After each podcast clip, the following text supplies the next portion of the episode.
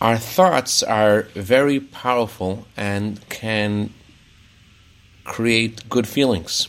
That's why the Zohar says that the word bisimcha, which means joy, has the same letters as the word machshava, which is thought. But our words are just as powerful. Good morning. We find in several places in the Torah the Torah attributes great power to the words that we say in relation to our moods and our feelings. For example, the Torah says that when someone has committed a transgression, it's not enough for them to merely regret what they have done before. They actually have to confess to God. They have to say the words.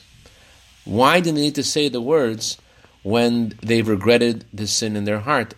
The reason is, although a although a confession without regret is worthless, but by saying the words that enhances the feeling.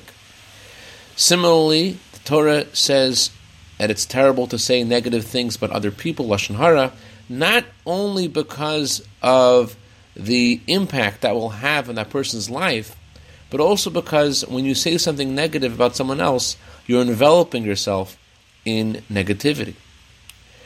Conversely, the Torah tells us every morning to start every day with joy. How?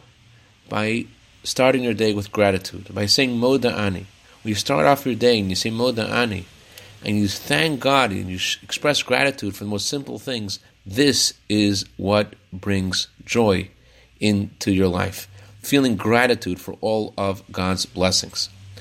I'd like to dedicate our minute of Torah today to the memory of Shokat Bat Reb Gershon, Meir Gershon Halevi. May, her neshama have an aliyah and be good to better on behalf of all of her family, Yisrael. Have a wonderful day.